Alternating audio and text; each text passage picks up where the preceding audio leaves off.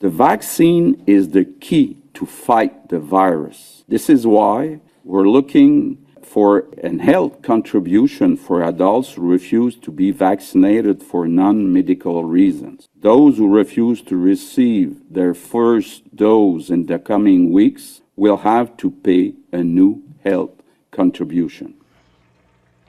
There you go. And with that, heads exploded. Um, but since the Quebec Premier made that announcement I was mentioning before the break, 7,000 have now signed up for a first shot. And a lot of people will say, well, look, good, it worked, right? It does not change the fact that we've got politicians in this country uh, who are weaponizing our public institutions so that they can deflect from their failures. I mean, last week, Legault uh, used the government monopoly to stop the unvaccinated from buying booze and pot. But when it comes to health care, the Health Act states fairly clearly you cannot create a barrier to someone's health care. It's universal.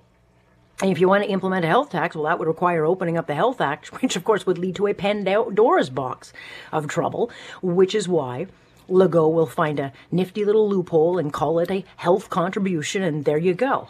It is sneaky and it is not honest.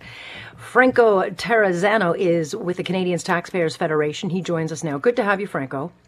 Hey, thanks for having me on this evening. All right, your your reaction. I mean, the tactic may work uh, of getting people the shot. It also could backfire because maybe no one else will go. But it is a very, very uh, slippery slope, and it undermines the entire premise of universal health care. Well, Alex, I think you nailed it when you pointed out his sneaky wordplay when he called this a health contribution. But we should make no mistake about it. This would absolutely be a tax, and it would be another tax layered on top of the heavy burden that Canadians are already forced to pay for our government healthcare system. We're already paying income taxes, business taxes, sales taxes, property taxes, import taxes, and the list goes on and on and on. And you know, it's really unfortunate that we have to say it. Um, but we're just not going to tax our way out of a pandemic. And I think whether you're vaccinated or whether you're unvaccinated, Canadians really have to come together here because this really is going to be Pandora's box being open, and this really is going to be the slippery slope to more taxes. Yeah, and the one thing, I mean, people have been coming after me on Twitter, and because uh, I pointed out, you know, where do we stop? Smokers, drinkers, um, you know, obesity, where do we stop? And people say, well, smokers and drinkers already pay taxes, but you can't put a sin tax in the same category as this particular, um, you know, move that Legault is doing. Yeah, I think that's I think that's correct.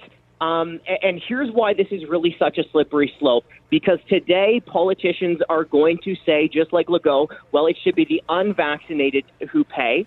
But what about tomorrow, right? Will you have to pay a tax every time you get a cheeseburger?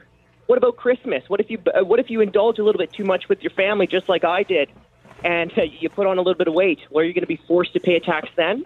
But what about your kids, right? When they're playing hockey, um, what if they get stitches because they got into a fight? They got a five minute penalty. Are they also going to get a tax bill with that? Um, the thing that we have to remember is that there are a lot of reasons and a lot of actions that land people in the hospital. Um, so this is really, I think, a slippery slope to new types of taxes that governments are going to wield. Yeah, and and Legault has likened it, you know, to a drug insurance policy, but it is not. Um, you know, the, a private insurance company can charge any fee they want and put in any rules and conditions.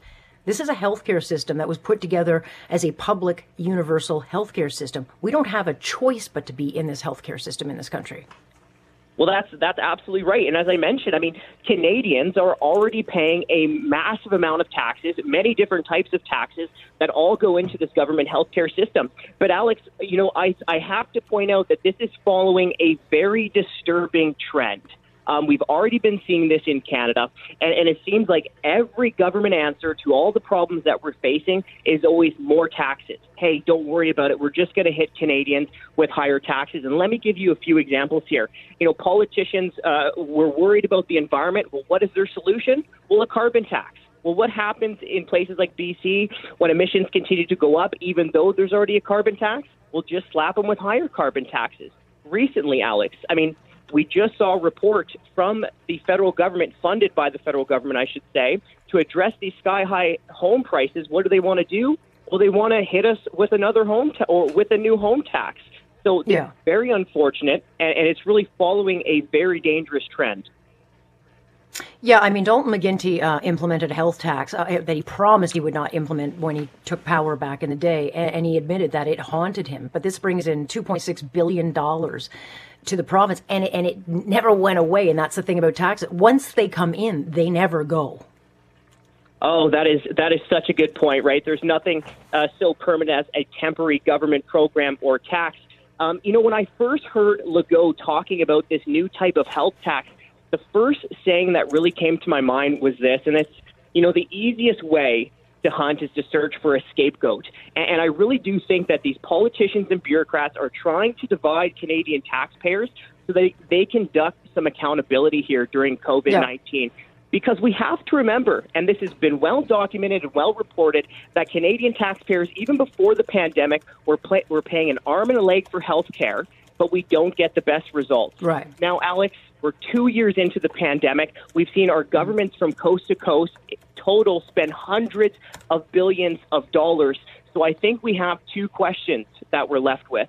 The first one is well, how many hundreds of billions of dollars more do taxpayers need to fork over before the government healthcare system isn't on the brink of collapse? And the second question I think we all should be asking is well, when are these politicians and bureaucrats who haven't missed a payday, who are getting these six figure paychecks from taxpayers, well, when are they going to be held accountable for this? Yeah, well, they won't be. But, you know, to your point, you know, we talk about climate change and carbon taxes and all the rest of it. We continue to pay more, but the infrastructure never improves. And so you look at BC and you wonder, well, where's all the money going? It clearly didn't go to the infrastructure or to, you know, the reports that were written warning you got to get better infrastructure, and then it never gets spent on it. The same thing happens in healthcare. We spend hundreds and hundreds of billions of dollars. And here we are in a pandemic. We had SARS as a dress rehearsal the system's imploding. And so I, I, say a pox on all their houses. But, you know, if we're going to start having politicians, you know, uh, weaponize the systems that we are forced to use, a lot of people are going to start asking, Franco, well, then why don't I get more choice? If I can't use universal care, I want a choice for private care. It's just, it's that slippery slope of, okay, we need a two tier system, which is, you know, terrifying to those who are, are still obsessed with, with universal care. I mean, is that the, the road they want to go down? Yeah, you know, I think we are long past time to have a real serious and frank discussion about allowing businesses and entrepreneurs to, to, to help provide healthcare services to take some pressure off of the government system. I mean, certainly the Canadian Taxpayers Federation has been talking about this for a long time.